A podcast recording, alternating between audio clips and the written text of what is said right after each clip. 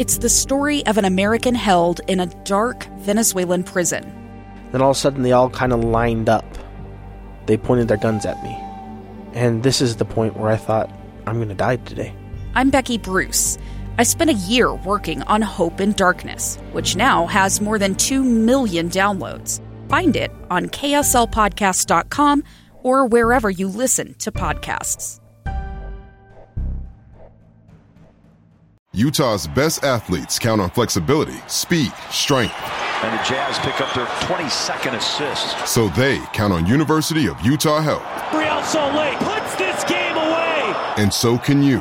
Leading doctors, a world-class environment, award-winning innovation, care to be great. 14 unanswered by the Utes. University of Utah Health, caring for Utah's best and yours. Schedule your appointment now at uofuhealth.org slash care to be great.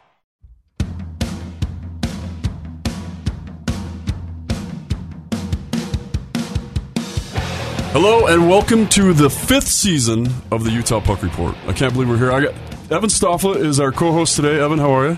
I'm doing good. Glad to be back after I don't know two, three year hiatus maybe. Yeah. So I mean, you uh, you kind of retired from being a player. Uh, we had a rough go with COVID as far as trying to coordinate getting you in the studio, or actually even getting me in the studio. Most of the time, we're not even near the studio. And uh, is this our first time back in the studio? I'm asking my producer Josh, and he doesn't know either. It feels like it is. Yeah, so this might be our first official time back in the studio since COVID. Um, so anyway, it's it's amazing to be back. It's amazing not to be on Zoom, and uh, you know we talk a lot about Utah hockey. I mean that's all we're supposed to talk about, right? Yep.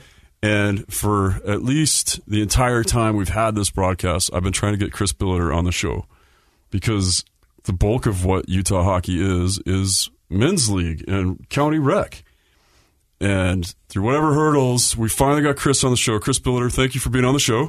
Thanks for having me. I'm glad we could make it work. So, Chris, you're the hockey coordinator for Salt Lake County Parks and Rec. Yes. And at the um, and I'm located at the Acord Ice Center. And you're at the Acord. So, tell us a little bit about what your job entails. So, you're you just you're at Acord, but that doesn't mean you just take care of Acord. That, that is correct. So um, I have responsibilities at Acord. Um, you know, I run. We we have youth league, adult league. I have staff that I'm over that are in charge of the building when we're not there. So we have part time staff that cover the building. Um, drive the Zamboni, sharpen skates. You know, oh wow! Order pro shop stuff. Yeah, I have a lot. It's quite a bit I do. Yeah. yeah. So the the adult league, I'm the league administrator for the Salt Lake County Adult Hockey League. Okay. Now that I want to get into because that's where I think again that's we have tons. Any idea off the top of your head how many registered adult league players there are? Um, well, you figure we'll, we'll have 34 teams this winter, and you figure each team has anywhere from 15 to 20 players rostered. Oh wow! So, but does it does it count if Ben Wilner's on all the teams? I mean, that drops that'll drop the total amount of guys down, right?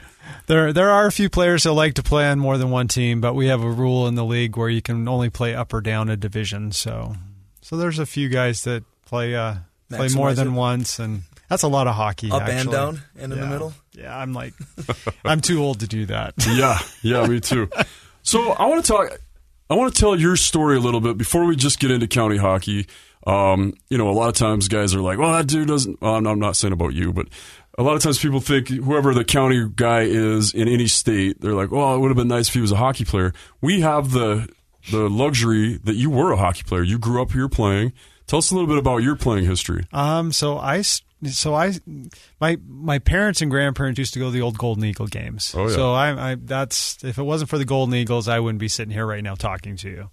Um, when I was six years old, I told my parents I wanted to play hockey, and so they put me in skating lessons. And a year later, when I was seven, I started playing playing in uh, the old Slaha. I uh, um, that was the 75, 76 season. So wow. a long time ago. Yeah. Um, when we only had Hygeia, the Salt Palace, and Bountiful. Jeez. Yeah, so a long time. Um, my first year I played, I played for, uh, there were sponsors for teams, and I played for a team called Howard Johnson's. So okay. I scored one goal that season. So still remember that. You always remember the first goal. Yeah, that's awesome. Um, and I've never then, scored one, so I still don't know. then uh, then after that, I um I I started um we I played house league and I would also play travel. So my second year of whatever division I was in, I would play A team. The first year, I'd usually play like the B team. So um, in '82, I was on our the Utah Pee Wee travel team. We went to nationals. We were the first team ever to go to nationals from from Utah. So that was pretty cool. Yeah, so, that is cool. Long time ago. So any uh, any legends come off that team besides you, of course. Um, nobody that ever went too far. Okay. So, but there was a lot of talent. There was. Um, I think there was a few that probably played some, you know, junior hockey, maybe some college, and maybe a little minor pro, but nothing. Yeah. Well, Yeah. I mean, that's still pretty good. Yeah, Hockey was so- so like in its beginning stages for Utah back then. It was. I mean, we had one travel team. You know, now it's way different. So- Yeah, and that's something we're actually going to talk about too. Yeah. Wait, Evan Stoffel, you're coaching. Tell us. The- a- Go ahead. Wasatch Renegades. So recently um, changed the name. Obviously, it's a little more fitting to Utah. I never quite understood the West Coast thing, but whatever. Um, I'm the director, and I'm coaching the 14U and 16U teams this season. Okay.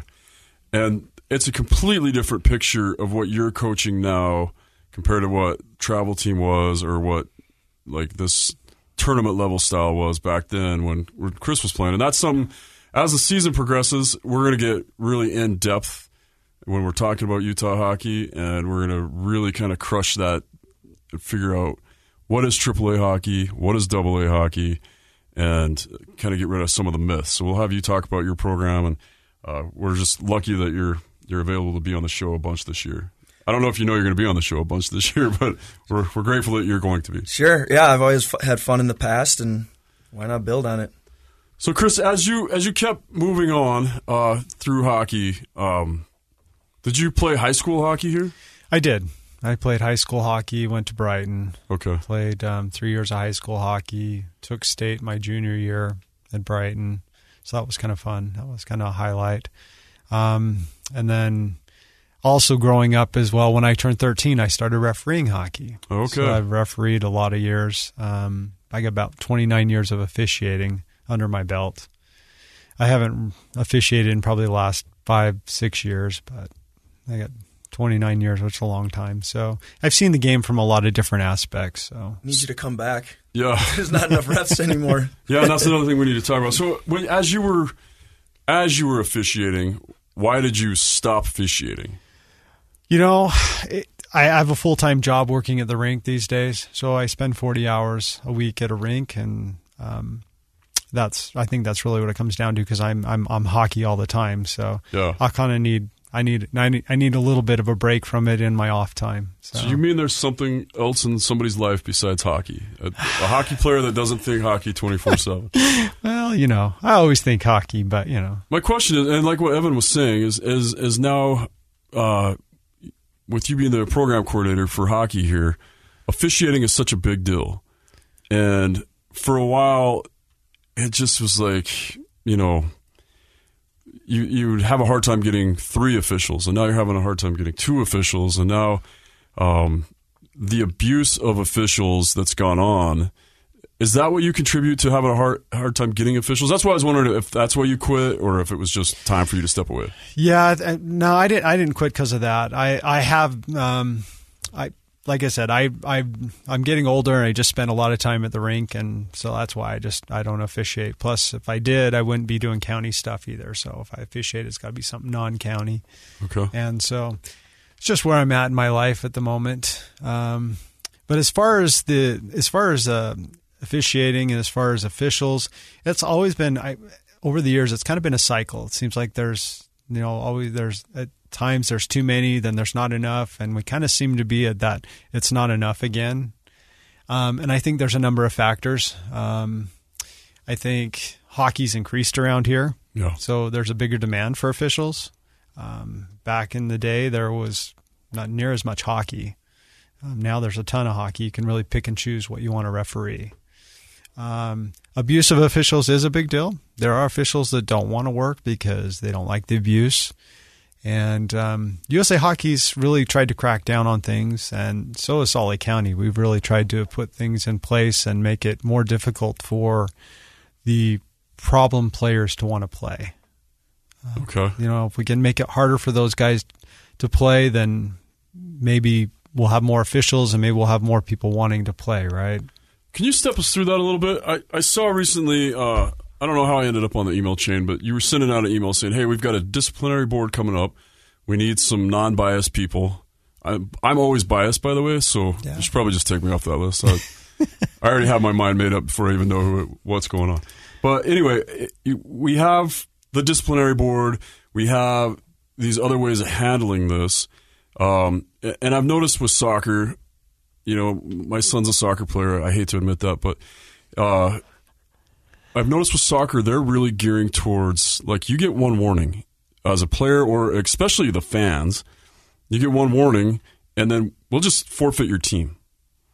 And I, I read an article this morning about with football, the uh, the officials are now if a parent yells something or if a kid swears at a ref, that's automatic. That's ten yards unsportsmanlike. And they were talking about an official that walked a team. A coach kept yelling, and they kept just walking ten yards back, ten yards back to their the goal line. And he says, "Your next, the next word is a forfeit." And it seems like you almost have to come out of the gate heavy-handed on the abuse now. Is there? Do you have plans in place for that now, or? You know, we keep we keep uh, tweaking things as needed. We keep adding things and making things, you know, harder um, for players. Like I say, the problem players want to play. We got new rules coming into place. So the game's ever changing, and so rules are ever changing in some in some aspects. Um, what you could say and could do years ago, you can't now. I mean, you can't say you can't do anything derogatory, discriminatory. Um, you know, threatening and all that. You can't do that anymore. It's not accepted, which Right. it shouldn't be. Um, and we have to remind you have to remind the adults that hey, if you don't treat the officials right, we're not going to have officials to work games, and then we don't have a league. Yeah. So they really got to think twice um, about some of the things they say and they do. Um, any kind of violent action against an official is usually at least a year minimum. If Yeah. you're found guilty of that, How do you feel about? Do you feel that should be a year minimum, or do you feel like that should be a lifetime ban? every circumstance is different. I, I feel like a, a year a year minimum, depending on what it is. Um, if depending on the severity, it could be worse than that. Yeah. You know, and some cases maybe a lifetime ban. I don't know. The I can well, I guess that wasn't a, a, an against an official, but I, I remember my senior year in high school. We had a player here uh, go two handed across a two handed slash across the guy's helmet and broke his helmet off. It was Trevor Lewis's dad Yes. that got hit in the head, Yes. And it was one of our best players of the time, and he got a lifetime ban. And I thought, man, that's that's excessive, but man, does that send a message? Like, It was it was a that was that was probably one of the the worst things that that, happened years ago. So Yeah. yeah, I still still remember that. I wasn't in charge at that time, but I was I was involved in hockey around here, obviously, in some facet or another during that time, refereeing and stuff. But so I heard all about it. And I played hockey with Randy. I used to play with the Spa when I graduated high school. I played a couple of seasons with the Spa yeah, um, before I went to playing no check because the Spa was playing check hockey back then, and so I played with Randy. So yeah, yeah, great guy. So I was, absolutely great guy. and the guy that that whacked him, I knew him. I knew his family and everything else. I was shocked that Yeah. he did that, but it was not acceptable. And Right. Randy still has issues from it. I know that. Yeah, yeah, it was, that was horrible. And yeah, I, so what does it take now to get into a disciplinary meeting? What is it? Is it a gross? Is it a major? What Match penalty. a match penalty? Anything is a match penalty, but there's a lot of things that are match penalties these days. So So let's list a few.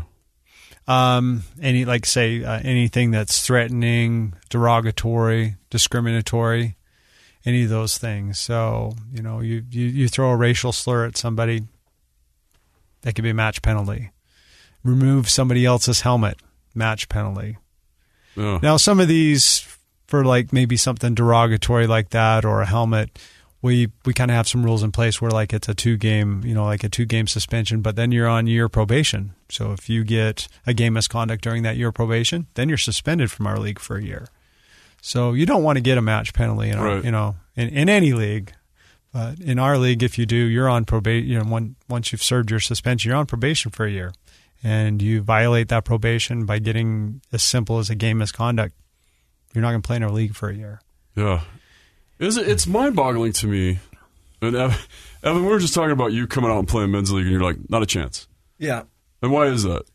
Because of even when I was the last time I actually played men's league, I think Yeah. I was in college, and without fail, there'd be, you know, getting whacked in the back of the legs, or you know, people trying to prove I don't whatever the reason is, and it's just unnecessary and something that you just don't want to deal with. And even then, when I was late teens, early twenties, I never understood why, you know, guys that are we always call them real jobs or you know a nine to five, why you want to show up with a black eye or stitches across your face from something very avoidable and pointless. Yeah, And just so you can tell everybody you're a hockey player. yeah, and now I never lost any teeth playing hockey. I don't want to in men's league. Yeah. So I just had enough surgeries and all that stuff from playing actual competitive, you know, hockey that it's just that just doesn't sound fun to me. Yeah, see, you hit the nail on the head. That's why I asked you because for me, it's just it's mind-boggling to me, and I'll see it like a drop in or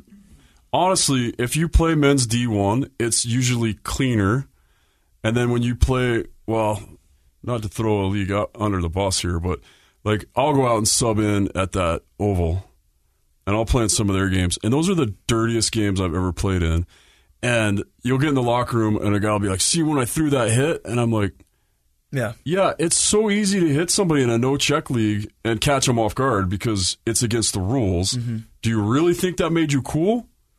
Like, how?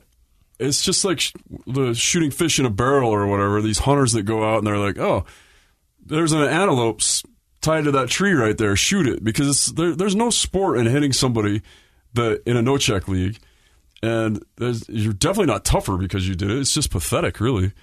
And is is there if as you've watched this over your career, if you could have a chance, and this is it right here, if you had a chance to say to the entire league, like, what would your message be? Like, what do you want them to think about as they're signing up and playing men's hockey? Well, that's yeah, and I'll tell you, and I've said this over over the years. I mean, we we this, it's supposed to be fun for one, and the thing that remember is this: we're not getting paid to do this. Everybody has a job. Everybody has a family and everything else. You want to be able to go to your job the next day after playing last night or the day before, whatever. You know, you don't want you don't want to be hurt. You don't want to be going to the the ER. I mean, now accidents happen. People are going to get hurt just playing, but when it's intentional, that's a totally different story and um, that's just not fun. I mean, it's all about having fun because if it's, something's not fun, you're not going to do it. Yeah, So you want to you want to feel like you can go to something and enjoy yourself and have a good time and hopefully not get hurt um, from somebody playing dirty. yeah. Yeah. Well, I had a guy uh, uh, like three weeks ago. I was at just a, a private skate, and a kid that I know. He's he's an all right kid, and he's uh, a decent player. And I was like, "Oh, it's weird to see you out here." And he's like, "Yeah, I'm banned from all the other leagues right now. I got to take hockey wherever I can get it." And I was like, "Why? Why are you banned? Were you saying?" Were you talking to the officials or were you just being cheap? And he goes, oh, a little of both. And I'm like, wow, must make you proud, bud. Like, here you are, like th- literally i'm the youngest guy normally at this skate at almost 50 years old and here you are at 24 and this is the only ice you can get now because you can't figure it out in your head like i guess a lot i go to ice i, I call it my therapy and i guess maybe maybe guys have way more issues than i'm thinking about and this is their therapy so the only way they can work it out is to hit evan in the back of the legs with their stick or yeah anyway that's just one of the things I, I wanted to get out there is that, man, just think about it. If you're signing up for men's league, you want to go out and have fun. It should be fun for all of us at the same thing. We're all just out there, make a good pass, score a good goal. Uh, you know, be proud that you you can still do a left and a right crossover or that you made that transition from forward to backwards and you didn't fall down. Like just be thrilled with that. Or that you're wear your stupid eye watch and get off and be like, wow, my heart rate was 170 for 42 minutes. I'm more healthy now, mm-hmm. and hockey's awesome. Yeah. Instead of getting out there and cheap shotting everybody, it just seems to me like that makes more sense. Now everybody listening is like, Jay, but I've heard you yell at refs for 20 plus years or whatever, and that's just because my voice stands out. And I, I had a tendency to yell, but not. I don't know. I don't think I was ever derogative. I always like to have more fun with my insults than make them. Yeah. You know, Well, yeah. there's a there's a line, yeah. Yeah. but I don't think anyone would want me on their men's league team because I would only throw sauce passes and Yeah. it wouldn't be. Yeah. I, re- I remember uh, Ben getting mad at you for just throwing sauce Yeah. passes for a while or shooting at our own goalie. That was funny though. That Yeah. was all- Yeah, I told didn't- him. I told him I was going to do it. So I would never see that coming. so, Chris, now now we're talking about the cheap shots, but what about the uh, abusive officials? Do you you're getting it from players? You're getting it from just idiots in the stands? Is Yeah. that is that still as much of a problem as I think it is, or no? You know, I think the, the USA Hockey and the rule changes and things we've added are, are helping helping curb some of that. I think it's getting better. Okay. We're still not where we're still not where we'd like to be, right? But we're getting there. So and we keep tweaking things as we need to. Um, we you know new rules. We got we got new rules going in place this this winter. So what are That- those? What's what's So, so one of the one of the rules this winter that's going into place is, um, you know, your first your first game misconduct in the league, you serve your game. Your second game misconduct, whether you're playing on two teams or one, whatever, you're going to get three additional games for that game misconduct. So you're going to serve like four games. You're going to have to serve the four games for that team you got that second game misconduct on, and you can't play on that other team until you've served those four games. And in addition to that, you're now going to be placed on probation for a year. So during that year probation, if you get a game misconduct, you're going to be suspended from our league for a year. okay? And the idea behind this is, is you know, so everybody's entitled to probably one one doing something wrong, but it ta- doing it twice in a season, no, that takes some work. You know, No. as far as I'm concerned. It takes work, you know? So that's the idea behind this is to once again try to weed out the, the players that are causing problems, the troublemakers. Because it, it really takes one person on a team that can that's causing problems and it kind of just escalates every everybody on that team. And Is it always just- brothers? It seems like it's always brothers that are. I'm not going to name any names, but there's a few sets of brothers. I'm I'm definitely not going to say it's the Mannix because they don't do that anymore, right?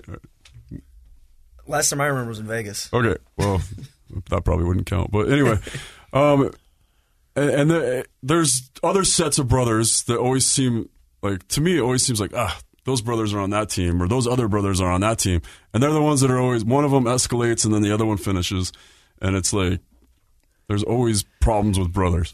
I don't see it so much with the brothers, but we have had in the past. We Okay. have had um, siblings that, and it still happens where Yeah. it's a sibling, you know, or or a a, a, a parent and a, Oh, a yeah. young and a child that's old enough to play adult league, you know, um, and stuff like that. So sometimes, yeah, that happens. Unfortunately, you know, somebody picks on a family member, so the other family member needs to go defend, you know, the family. So. Yeah, So I've I even have done that when I've played with my sister in the Right, past. right. I've, uh, yeah. Your sister was like one of the first legit female hockey players around here. she was. There yeah. was only a few. There was there was only like three or four girls playing way back then, and they were they varied in age. And um, yeah, she and she still plays. So Oh, really? Where's yeah. she playing at? She's playing down in Arizona. Okay. So she's living in Mesa. So Okay. Well, Yeah. That's going to bring us about to the midpoint. We'll just pause for a real quick break and uh, be right back with the Utah Puck Report. A stranger with a gun came upon two teens taking pictures under a rising full moon. But violence is only the beginning of this story. Sometimes I thought, there are no miracles. Yeah, there are, and this is a big one. I'm Amy Donaldson, and I've spent my career talking about how lives are undone by violence. The Letter is a podcast about how lives are remade. Follow The Letter at theletterpodcast.com or wherever you get your podcasts. Okay, and back to the Utah Puck Report. Our special guest, Chris Billeter, co-host Evan Stofflet. Um, we're we're talking, we're we're discussing all the issues that we're having with officiating, and uh, you know, basically, it's we're not having a, a problem with officiating. We're having problem getting officials. So, what would you say to somebody that's wanting to become an official right now? Um, I would say do it. I, it's it's great. It's a great experience. It gives way different perspective on the game. Um, you have a whole new appreciation for the game. I always joke with people saying, you know, it's um, with my with my officiating over the years, when I'd be playing, guys would be saying that ref's making the wrong call, and I'd be like, no, that's the right call. Yeah. You, you just don't know the rule there. So it, it, it gives a whole different perspective. So I would encourage. I it, I think it's a great part time job. Um, I I think every I think everybody should try it. Um, and um, I think it, it gives you a different respect for officials as well. I yeah, mean, you it know, has to. Yeah, The best way to learn is to teach, right? And the best way to understand officials is to become an official. agreed. The best coach I ever played for, and one of the best people I've ever known, is JP Parise. And he told me a long time ago uh, first off, before you ever open your mouth to an official, you better have read the entire book. And he made us all read the book. And then he also told me, uh, don't get mad at the officials. Just be glad they're there. Uh, be glad they're going to drop the puck and maybe make some right calls and maybe make some wrong calls. But you're going to make some right plays and make some wrong plays on the ice too. Nobody's perfect. Just if they blow the whistle and stop the play, get the puck, drop the puck, and maybe get your offsides, perfect. That's good enough. Just be glad they're there. And that's that's always been I, I, I maybe lost sight of that for a little while, but it's has always been a good guide. And reading the book and understanding the rules is a big part of that too. So and I was the idiot that when my daughter was playing basketball, I didn't know the rules. I was just going off what the other people were yelling. And so I thought I knew the rules. And I'm sitting I'm sitting next to a guy that used to be a quarterback for the U, and our daughters are on the same team. And I'm like, well, he's an athlete. He must know what he's talking about. And I'm yelling, like, whatever. And finally, one of the refs came over to me. He was also a fireman. He's like, hey, Jay, you know that's not the rule, right? And I'm like, over the back's not a rule? He's like, no, it's not. A, if they make contact, then it's still a common foul. But you can still jump over and reach over and, and pull the ball. And, and it's like, anyway, it was just like, he explained the rule to me, and I'm like, well, that's not the way we understand it in the stands. So, so yeah, it's uh, if you don't know the rules, you're just making a, a fool of yourself. But um, I want to talk about what if I'm 35 years old. It'd be nice to be 35 again. What if I was 35 years old and I was like, I want to get into hockey, and I've never played, but it looks cool. I went to the Grizzlies games. I saw Evan Stofflet wheel around there, and uh, you know, get check from behind and blow his shoulder out. But I want to do that. What? How do I? How do I start if I'm a, an adult?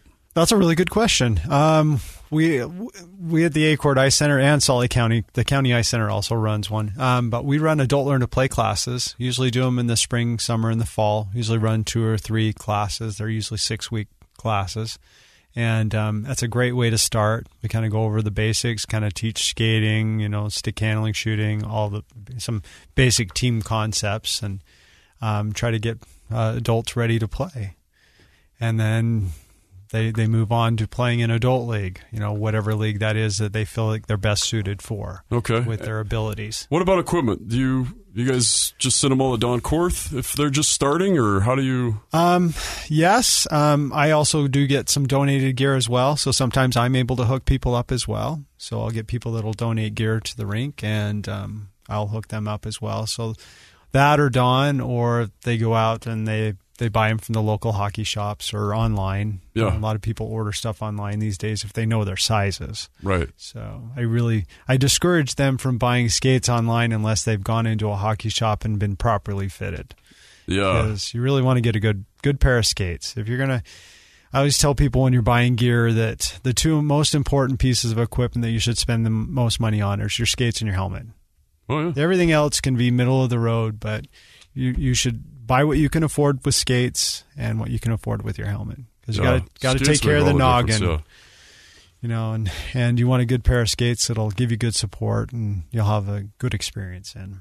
Yeah, I honestly I don't know. Like even though my skates right now are like the Magic slippers, right? They're but they're a thousand bucks. But I think almost any time if you are just breaking in skates or if you've never been in skates, it's going to be miserable. And it's almost like like we tell people with hot yoga, you got to try it. One time isn't enough. Like go three or four times and break in the skates or get used to the skates and get used to how much ankle power that takes or ankle strength, whatever.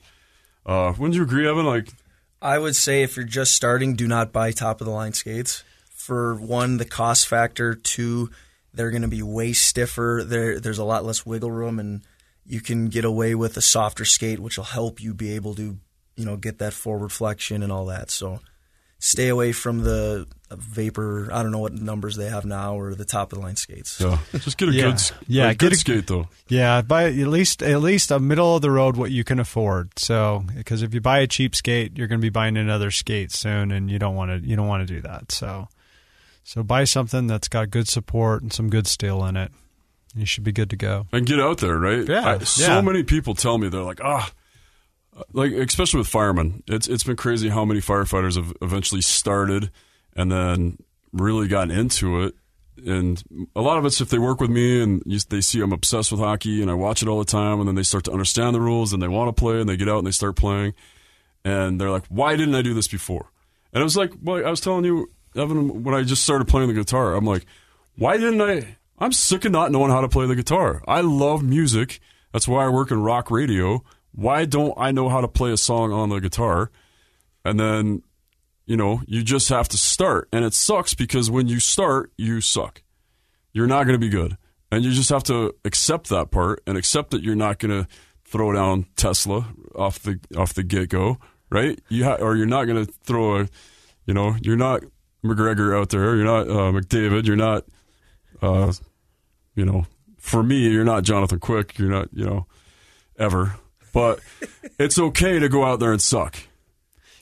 That's the fun. Yeah. Just Yeah. getting better Yeah, in you the, kn- the battle.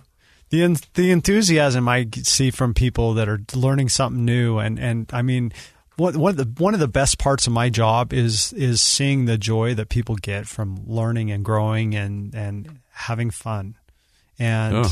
you know, especially when I hear that from them, you know, like I'm like, and and and that's why I do my job. That's that's the reason I love my job, is is that service that I'm providing for for these individuals, these people, you know, whatever.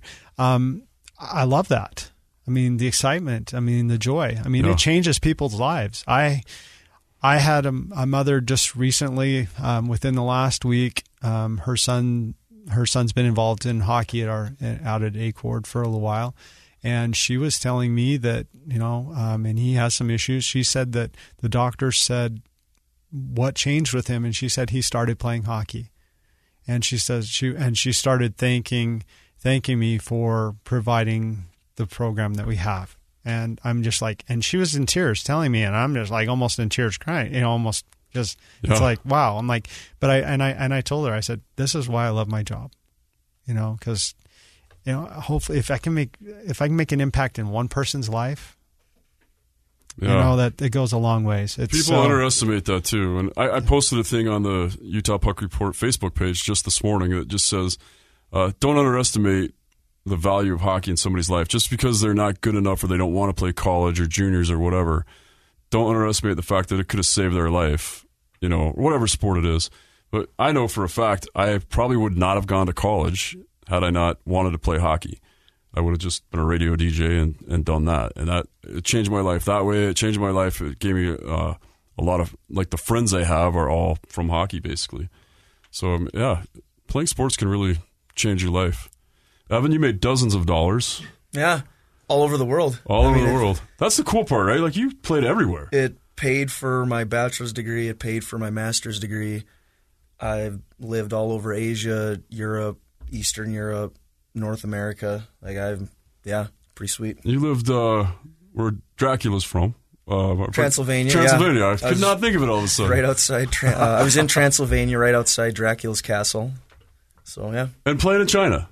played in China. The league was Japan, South Korea, Russia. So always traveling around everywhere, and you know we'd get time off, so I was able to branch out to a bunch of other countries, and yeah, We've got pictures of you on the on the Great Wall, Mhm. and yeah, I mean, what an amazing experience! All brought to you by hockey. yeah. Yeah, incredible. All right, now the real reason you're in here. Let's. I got a two year old grandson, Yeah. and it's it's. I figure it's about time. How? Let's talk about youth hockey. How do I?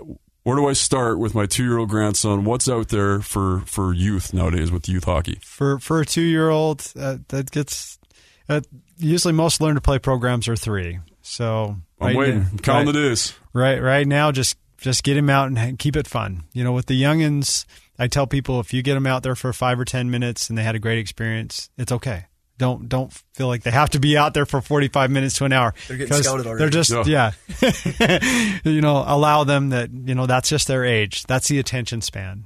Okay. You know, for a two year old, you probably have about two minutes of whatever you're doing, and then they're they're they're ready to do something different. Yeah. And it kind of goes that way going up. So you got a five year old, you got about five minutes on a on a drill or whatever you're doing, and then they're ready to move on. All right. So- And so how now if he's three and I want to get him, what do I what do I do? Where do I bring them? How do you guys take care of this? We offer learn to skate program. Okay. Out, out at Acorn County, at all three rinks, we offer um, learn to skate, and um, and everybody has to start with learn to skate, no matter who your dad is. Is that right? we we recommend learn to skate. So Yeah. yes, so um, there are there are there are a few exceptions to the rules. You know, you might get you might get somebody that mom and dad was teaching or something like that, or an, you know whoever, and they might be be able to bypass learn to skate and jump into a learn to play hockey program. But Well, I got to tell you, I, I bring that up not not for me, like because you know Tegan did uh, learn to skate as well, and I thought it was great because I don't know how to skate. I, I've been playing for forty Gotta years. stop the puck. I don't know to. Yeah, I can't skate. I can't stop the puck. What I can do is buy a really nice gear, and it looks good. It would be nice if I knew how to use it, but um, I, I heard a thing about Joe Sakic and uh, Peter Forsberg when they were in Colorado. It was the same thing. Their county was like, "Oh, you want your kids to play? They got to start learning to skate." And Peter Forsberg's like, "My kid's been skating since uh, like before he could walk." They're like, "Doesn't matter. Sign him up." And in the long run, they both said, "You know what? That was a good idea. That was it was good to have somebody else coach him and teach him how to skate." And but anyway, that's why I brought that up. I just it's important. Like get him out there, learn to skate, let somebody else teach him I, I agree. I mean, now I couldn't get either one of my kids to play hockey, but they did other things, and in those sports, I would help coach. But I tried not to coach my kids. I usually would tell whoever else was coaching, "You coach my kids," um, because it's always hard when it's a, a parent coaching a child, because we tend to be harder on our kids Yeah. than we should be. And so it's it's better if you can have somebody else teach your kid. Um, I think they need that experience. It's not. I mean, you should you should be involved if you if you can be, but it's better if you coach other kids and let somebody else coach your kid.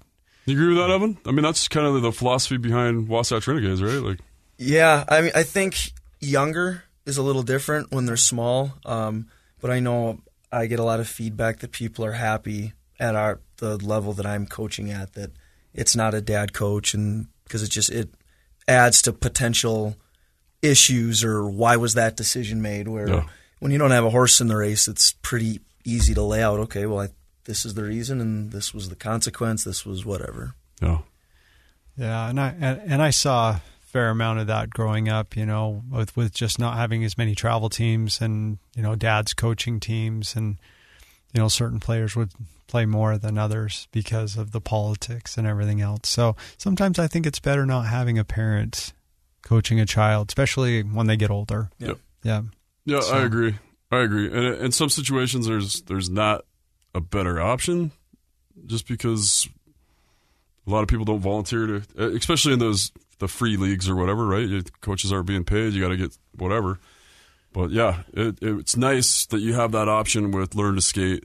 Those people are taught how to teach people how to skate. That's their job is to teach those C cuts and whatnot, and let them get out there and, and figure that out for the first time. And the kids probably think it's fun to have a coach for the first time when they're three, four years old. It's it's it's a good relationship to build. Um, Chris, is there anything you want to say about the upcoming season? Anything you'd like to tell all the all the youth league players and all the men's league players as as the season approaches? Um, have fun. You know, respect respect the players, respect the coaches, respect the referees, Respect the game. Yeah. respect the game, Yeah. and have fun. Awesome. and, and enjoy it. You know, and and don't be afraid to share it with other people. That's a great message. Spread the word. Uh, before we go, and I guess I just broke it to you. Uh, I, we just have to mention the passing of uh, a legendary Salt Lake Golden Eagle. Lyle Bradley passed away last week. Um, he was, I believe, he was late '80s in his age, but uh, peacefully passed away, and it was expected. And um, it's just, it was an honor for me to have the opportunity to play for him when I was at the club with the University of Utah, and the impact he had in this market in hockey. You said you had experience with it. Yes. Um, so I I Lyle Bradley was always was was my kind of like growing up with the Golden Eagles. Uh, he was my favorite player. My favorite number to wear was eleven because he wore eleven. And um, I had interactions with Lyle over the years, even after he retired and everything else. Um, he knew our family. And, um, he was a great guy. Yeah.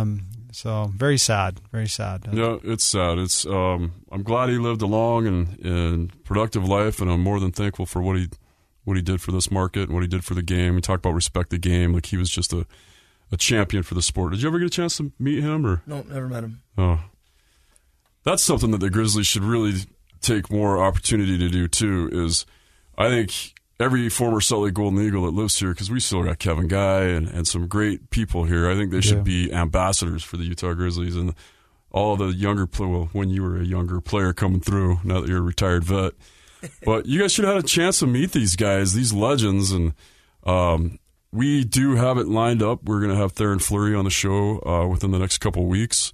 To me, that's why I wore number nine, um, which was a really odd number for a goalie. I found out later.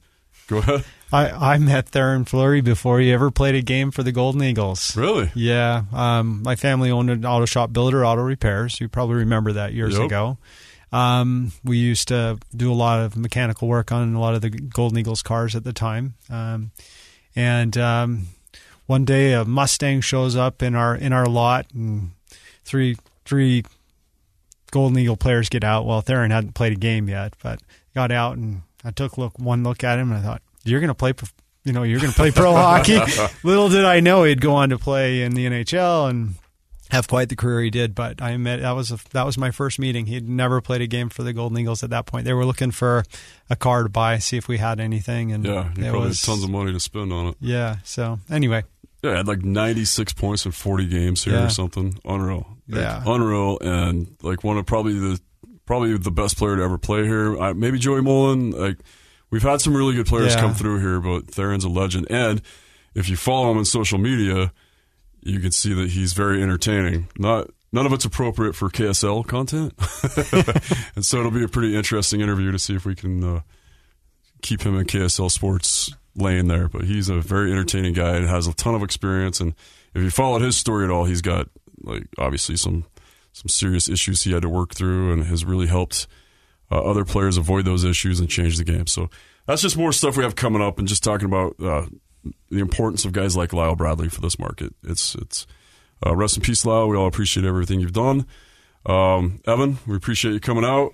Thanks for having me. Look forward to uh, being, I guess, more of a mainstay Yeah. in the future. Yeah, yeah, and we're gonna get some more out of you. And like I said, we're gonna really break down everything that's that's going on in travel team hockey. Uh, we'll try to get some more travel team, the other travel to the Eagles and Junior Grizzlies. I think there's more teams out of Provo. Uh, also coming up this season, we're going to talk to all the the Junior A teams here. We've got uh, we're going to almost have a weekly talk with Ryan Kinasewich and Teigan Zahn about what's going on with the Grizzlies, all the drama going on with the Grizzlies, and the Mason Mannek trade. And we're going to touch all of it because the Grizzlies did not want to lose Mason Mannek, and Mason Mannek did not want to leave the market. And now he's thinking about just hanging him up because he's he didn't want to leave the market. He's married. He's got a, an established life here, and he's he's been traded to Cincinnati. And Grizzlies tried everything they could to prevent that trade. It's a great spot. Cincinnati, Cincy's fun. uh, you know, Had some road trips there. you can you can bend Mason's ear. We'll try to get that set up for next week. We're also going to talk to his parents about raising a kid in this market that was clearly going to go out of the market, and how many people said they could help him, and how much money that cost them, and where the real opportunities lay with travel team. I think that's something you can Yeah. really uh, participate in and, and lend some guidance. Chris, thank you so much for finally being able to come on. I know there was a ton of hoops to jump with the county, and uh, as an accounting employee before, I was never allowed to talk to the media until I was a PIO. So I get it. I don't know if they made you go through a PIO class. No, they they were they were they were they were good about it. So they all Okay. they all uh, gave me uh, gave me a thumbs up, gave me some guidelines, and uh, so I'm it's a pleasure to be here. Thanks for having me on, and Well, thanks for everything you do for hockey, man. Like it's uh, like we like I told you, I I just want to grow the game. I know that you're in there, you're in the trenches growing the game every day, and you're you're helping all the kids every day, and you're helping Uh, 35 year old men learn how to play hockey. It's just the opportunities to grow the sport, and what what a game we have. And, and thank you for all you do for it. Oh, thank you. It's a it's a it's a blessing to have the job I have. Yeah, you're so. look. I I would really like your job at some point, maybe. Probably not though. I don't know if I have the patience for it. anyway, all right. So that's it. That's that's the Utah Puck Report, season five, episode one in the can.